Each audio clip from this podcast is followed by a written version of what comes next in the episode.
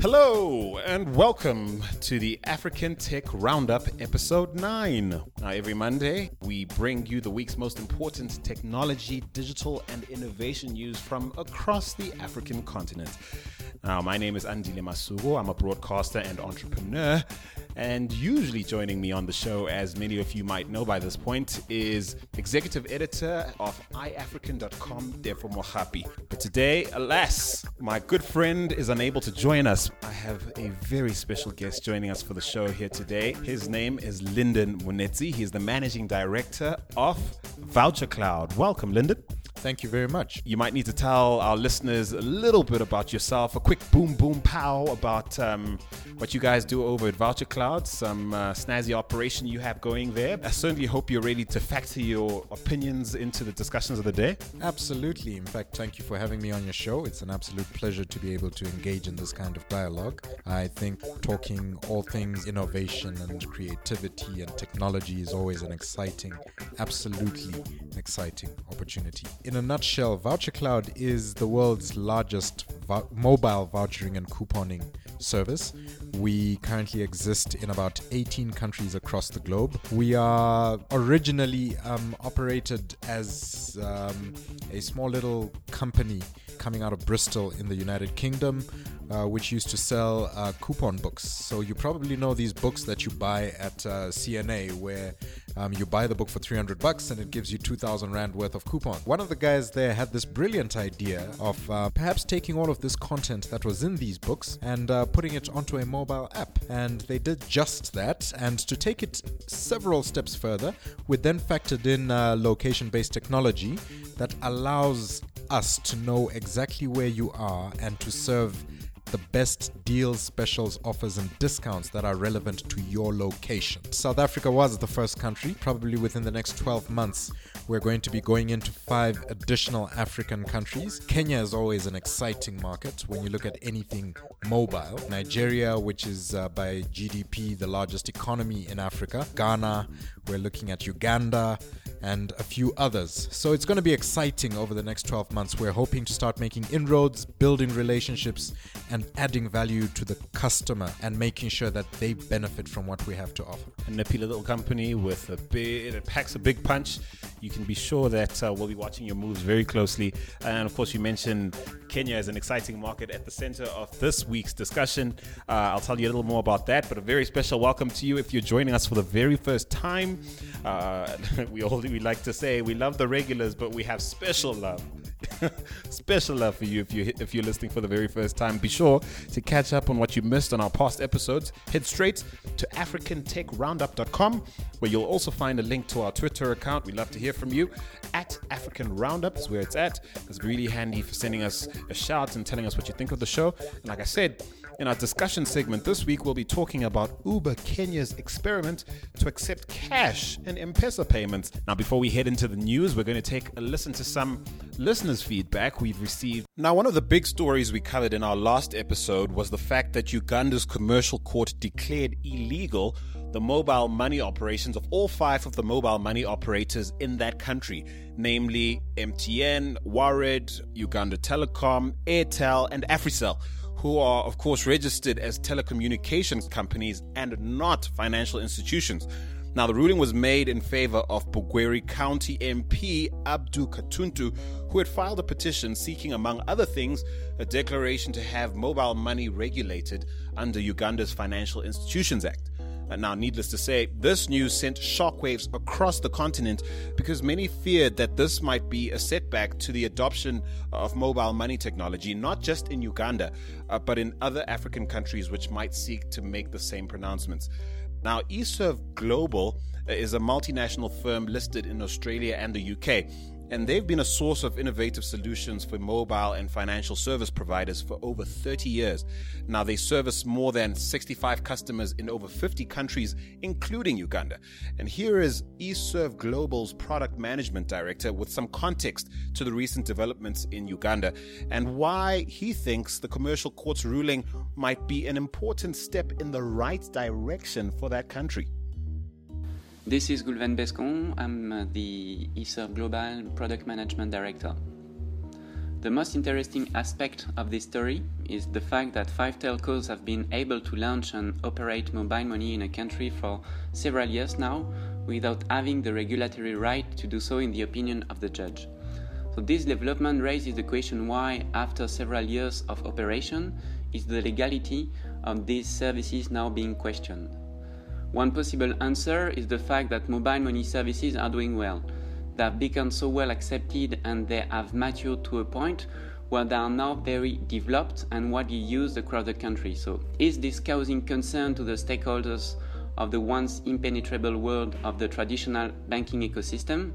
Because indeed, the GSMA MMU reported that MTN Uganda recorded a 39.4% increase in mobile money related revenue in the six month period to June 2014, resulting in a 40.7% uh, contribution to total company revenues. MTN Uganda's uh, mobile money users generated more than uh, 28.5 million transactions per month in the same period. So while some in the mobile money world might be uh, worried about this court case in Uganda, this should be this should not be considered as a as a significant threat in the to the mobile money industry. In fact, the opposite might be more likely. These procedures are likely to prompt regulators to seriously consider developing a framework of clear regulations for mobile money, a step which would be welcomed by the industry. Clear the enabling regulation for uh, mobile money services is an important step on the journey to financial inclusion. So, and even if the tribunal in this case condemns the telcos, this won't be the end of mobile money in Uganda. In such a case, it will simply be a matter of time before the telcos either partner with a traditional financial actor who, who has a license to operate financial transactions, or alternatively to become themselves a financial institution.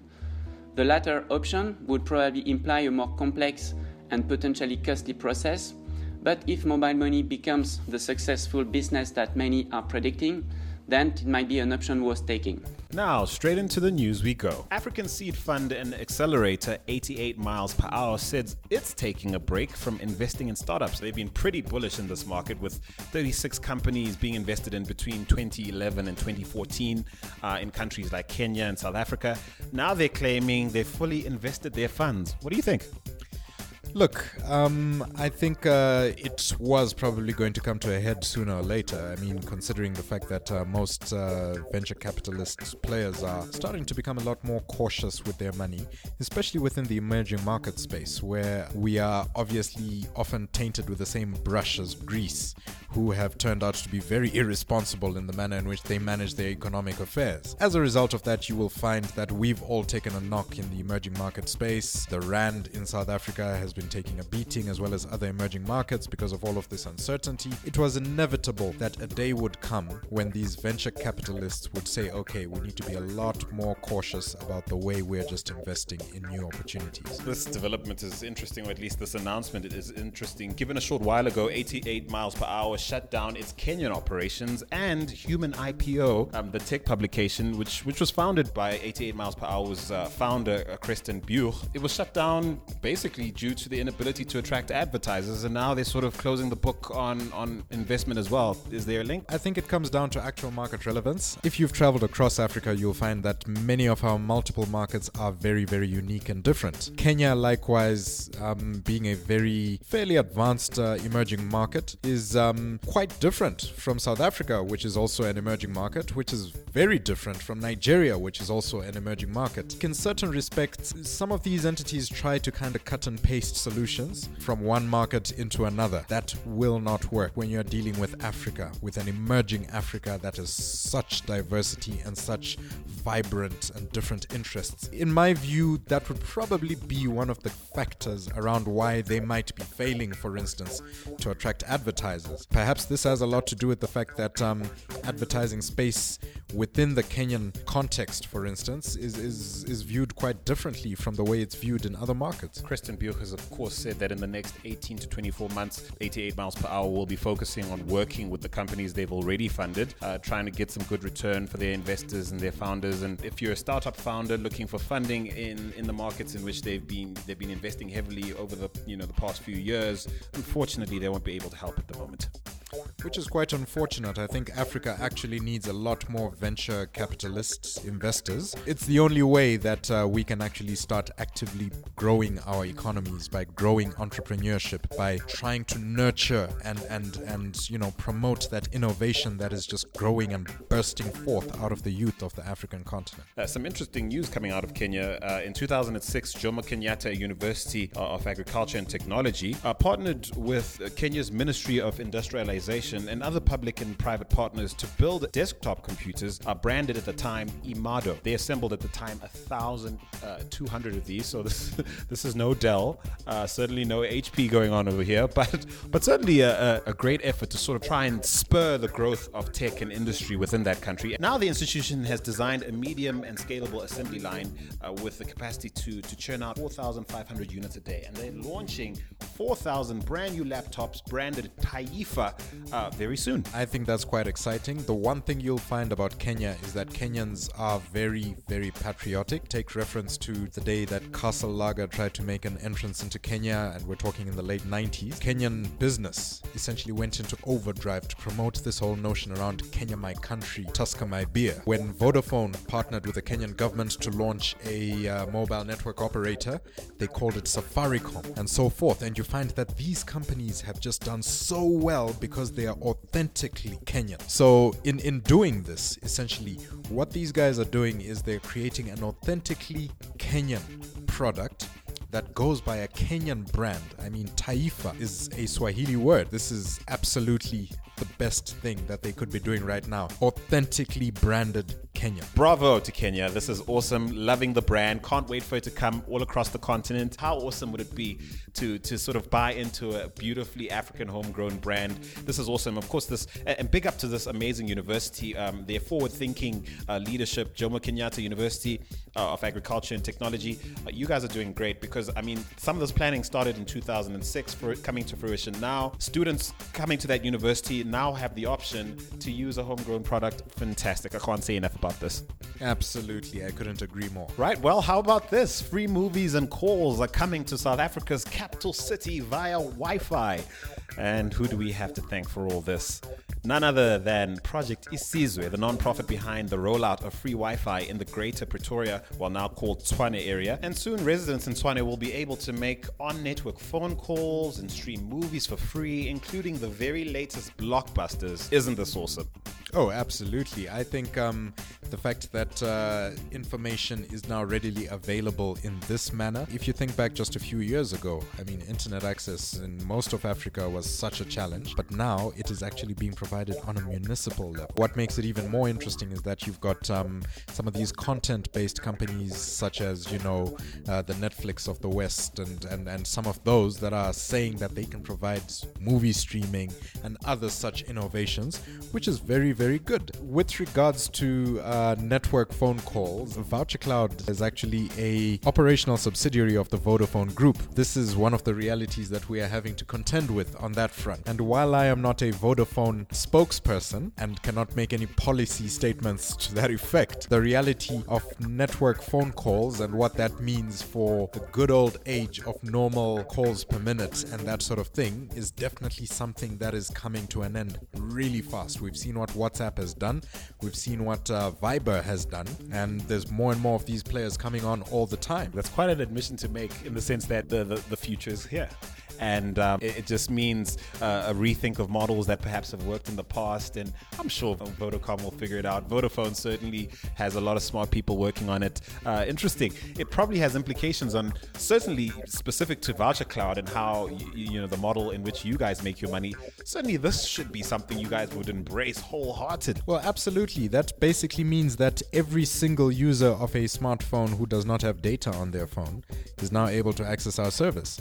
And um, you find uh, that the telcos will still remain relevant in this space because um, what they're doing now is that they're becoming part of the platform or the backbone behind the provision of this high speed data. Increased data uptake by consumers is a strategic objective of just about any telco out there. How it happens, be it on the back end over a Wi Fi signal or over your SIM card, we are still probably staying relevant one way or another. Certainly, innovation happening everywhere you look. In this case, this project, Project Isizwe, is aiming to have by October this year free voice over IP calls. Uh, they plan for the system to be integrated into the city's call centers, and residents will be able to report municipal issues, you know, things like broken traffic lights, maybe potholes and stuff like that, uh, whenever they're in a free Wi Fi zone. And later, listen to this later, they hope to allow free Wi Fi users to communicate using instant messaging and chat rooms as well. What gets my attention is is the movie side of things, and yeah, I love my films and I love my content. Isn't this awesome? They're partnering with companies that used to provide drive-in services. So companies that have long gone out of business, but still have the relationships and the and the sort of the rights to distribution of content in that space are partnering with Project Isizwe so that these hotspots can now be places you can drive to and sit and watch movies from your phone or your laptop or something. Isn't that crazy? Isn't that awesome? That's innovation at its best to me. Oh, absolutely. We're coming from a place where you had to go to the movies to a place where now the movies come to you, and now we're moving it back to a scenario where there are specific places you go for the movies. So we've gone full circle. It's actually quite interesting. But um, I think uh, the fact that these places are actually coming back into you know into operation just gives us something else to do on the weekends, which is absolutely great, don't you think? I think Pretoria is screaming, yes, yes.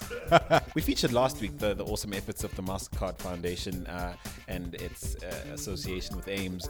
This week, uh, we feature the boom of tech education disruptors, uh, Andela uh, in Kenya, and of course, We Think Code in South Africa. Uh, this is exciting because um, Andela, for those of you who aren't familiar with it, is a global uh, talent accelerator. It's set to launch a Kenyan bootcamp this month uh, following its successful launch in Nigeria, where they received over 10,000 applications in their first six months of operation. The Andela program identifies talented young Africans and trains them to become top developers. They develop this talent and then plug it into some of the leading global companies of today. And with only a 1% acceptance rate, Andela claims to be one of the most selective tech training programs on the African continent. any opportunity of this kind that actually creates training opportunities or positioning opportunities for the youth and building them up and helping them to realize turning their potential into reality, so to speak, I think should absolutely be embraced as a company that actually lives and works and operates within the app space. One of the things that's becoming very apparent is that um, you've got more and more apps being developed across the board because the level of utility is just massive. We talk about South Africa now, where um, we've been having a, a bit of an energy crisis, and some people innovated and came up with a Eskom app that speaks about load shedding. And this has just gone so big because of this issue that's going on, and it tells you when the lights will be on and when the lights will be off. Um, we also have uh, beyond vouchering and couponing apps, we've got apps that give you information on just about anything. And the more African young people start to embrace their sense of creativity in developing apps that speak to what their own local contextual communities require, the better place Africa is going to be.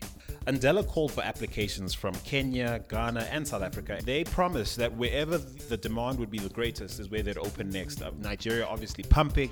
Kenya next. Apparently, they got 1,200 responses to their very first call for applications, and, and that boot camp starts really soon. More good news from, from right here in South Africa a radical new computer education initiative called We Think Code. On its way to South Africa, the project will offer free information technology training to anyone who qualifies. Now, this one's interesting uh, because, of course, it's in partnership uh, with the very successful 42 training facility in France, which is producing in excess of 1,000 skilled computer professionals per year. No registration or tuition fees will be required. Uh, training will take place over a period of two years. Andela, of course, have their training uh, period being four years, quite an extended period. We Think Code is a non-profit organization, and anyone can enter this program as long as they have the talent and certainly the aptitude. I see that they're going to be partnering with a lot of the top corporates as well, with a view to once again uh, training developers for the individual companies, as well as obviously positioning a lot of these new people that are joining their program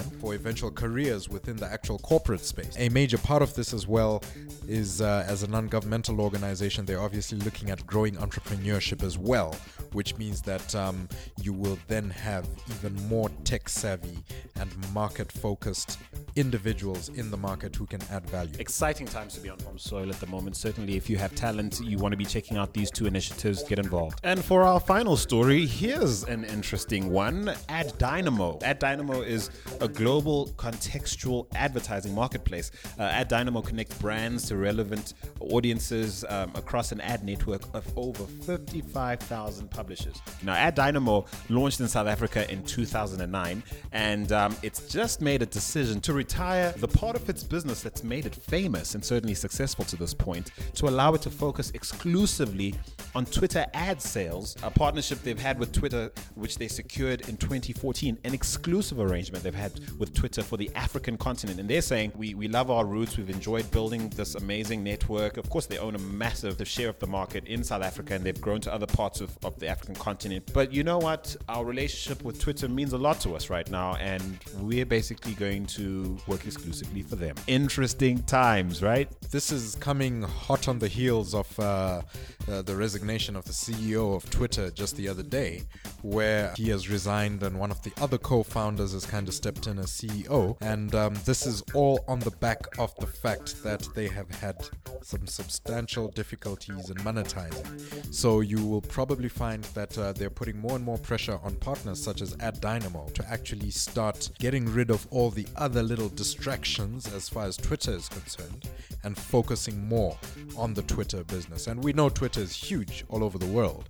However, obviously, when it comes to monetizing digital spaces, there's still lots to be learned, lots to be understood. We're all in a learning curve, and uh, what we knew yesterday isn't necessarily relevant today. But it's an exciting space, and I mean, we're looking forward to seeing what happens here. Saying that Twitter has disappointed in as far as its ex- in the expectations of people who have invested, given the success of, of companies like Google and Facebook and their IPOs and, and, and their performance post IPO, it would be an understatement to say they've underperformed, certainly um, in the light of what people expected. Uh, no doubt, companies like Ad Dynamo are going to be throwing their full weight behind uh, a company like Twitter. And uh, CEO of Ad Dynamo, um, Sean Riley, was quoted this week as saying that it was a tough decision and they've been grappling with it for some time. And that Ad Dynamo's roots, while in their ad network, is, is definitely fully behind Twitter. The good news, though, that no one's lost any jobs. Um, all of their resources are being uh, basically repurposed and, and focused on their only client from this point on, I guess. I think Twitter by far is probably one of the most engaged platforms across the globe. People are tweeting all the time about everything and are probably the biggest single news source. And when they eventually came in with the hashtags, now you can actually search and ensure that you're getting the relevant content for what you're looking for, which is just absolutely amazing. How this is monetized, once again, is the big question. So, really looking to see how Ad Dynamo come through on this one, as well as all the other aggregators in the other countries across the world. Exciting times ahead for Twitter. Good luck to you guys Ad Dynamos. Well, that takes us very nicely into this week's discussion point, where we'll be talking about Uber Kenya's recent attempt to improve the adoption of their service uh, in Kenya by allowing people to pay in cash or M-Pesa. And a shout out to you, Kenya, for featuring so heavily in our in our newsfeed this week. All good news, uh, mostly good news, and uh, exciting news coming out of that part of the region. How much how much care do you think a monster, and I think it's fair to call it a monster, monster in a very sort of happy sense. Uh, what how much care do you think a monster like Uber takes in moving into really in the context of a global setting into a tiny, teeny, tiny market like Kenya? The challenge is exactly that. That Kenya is then considered by most of these bigger players as a teeny tiny market. And in so doing, perhaps they, they take certain things for granted. However, there are realities to the way that Kenyans work. Speaking about Kenya's transport system, their public transport system, they've got a fairly organized system. Rather chaotic in certain respects, but fairly organized. You just need to know your route number and you can get to just about anywhere. So, from that perspective, I think uh, the cab business will probably always face stiff competition. Then there's the reality around the fact that as an emerging uh, market, they are probably having a fast growing middle class.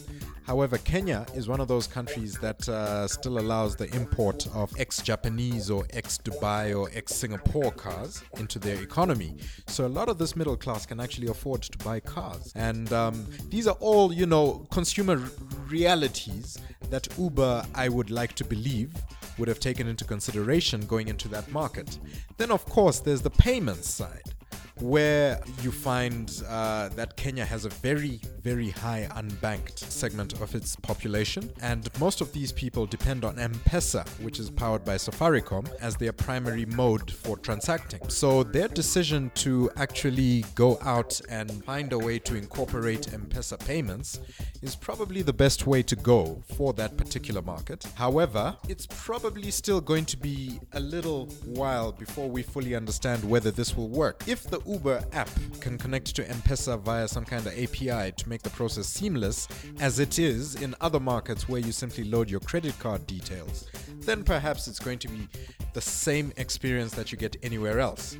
However, if this is not possible, then I think that they have just sacrificed a major part of their user experience, which is probably going to cost some customers in the long run. Uh, they've already been having problems, even with debit card and credit card transactions that they normally run on their service. Uh, social media has been a buzz with, with some complaints around people's card payments not being able to go through. And of course, Uber responding uh, in, in direct announcements saying, listen, if you're having any issues, it's certainly not on our platform. It, it must be your bank. Please speak to your bank. And, and perhaps it might speak to possibly some uh, passive aggression on the part of the ecosystem in Kenya uh, in response to Uber's presence in that market. Absolutely, I think um, in in entering any country, really, I think uh, it's important to do your due diligence around you know who your key partners are and what your entire value chain needs to look like. And in Uber's case, uh, the banks are definitely a major part of their value chain. So if the banks are being seen potentially to be frustrating Uber's efforts in that country, then perhaps it's time for Uber to have a sit down with, with the Banking Association of Kenya and say, how do we make things work in terms of card transactions? On the other hand, speaking to the M Pesa point, the banks and M Pesa have been at loggerheads over quite a protracted period of time because um, many of the banks believe that M Pesa has taken a major part of the market away from them. I think without necessarily intending it, Uber might have come across as having taken a when they chose to work with M Pesa, which could really complicate things for them. But it is important to ensure that you actually get to understand all the key elements of your value chain, build the necessary relationships and the necessary rapport to ensure that you can operate effectively in these markets. I mean, we, we saw that certainly last week with uh, mobile money all but being declared illegal in Uganda, uh, with uh, Justice Christopher Madrama of the Commercial Court in Uganda's capital, Kampala, pronouncing mobile money uh, as, as, basically illegal, um, delivering a ruling, uh, basically uh, an ultimatum to mobile money operators in that country MTN, Warid, Uganda Telecom, Airtel, Africell. Um, all registered in that country as telecommunications companies and not financial institutions. And I suppose there's so many considerations when, when you move into a country in terms of registering the business and and basically declaring how it is you'll make money, how you intend to interact with the financial institutions of that, and basically crossing, uh, dotting the I's and crossing the T's of, of all the regulatory framework of that particular country. I imagine even with, with Voucher Cloud planning to move into at least five territories, like you said earlier, it's like pulling teeth in some respect. No, absolutely. I think uh, the regulatory processes, especially considering that uh, Voucher Cloud is a transactional business, we drive transactions. It, it, it is absolutely critical that we form all the right partnerships on the ground be it with the banks, with the with the with the with the POS uh, system providers and the different retailers, with the retail networks, uh, by engaging and ensuring that we are speaking the right language to the right needs of the consumers, and ensuring that our entire value chain is taken care of. Look, there's no doubt that uh, all the big telcos in, in, in, in, Uganda have probably undertaken some of these studies. But uh, to come across a scenario where mobile money is declared illegal because you've got a telecommunications license and not a banking license, I think that's very interesting, and that to me is a major, major exception. I sat in proximity to some of the people who were working at Vodacom towards bringing M Pesa into South Africa, and I know that one of the big challenges was ensuring that they got the Reserve Bank approvals and uh, a banking partner to work with them and so forth in order to enable the whole process on the back end and to ensure that all the T's were crossed and all the dots had been marked.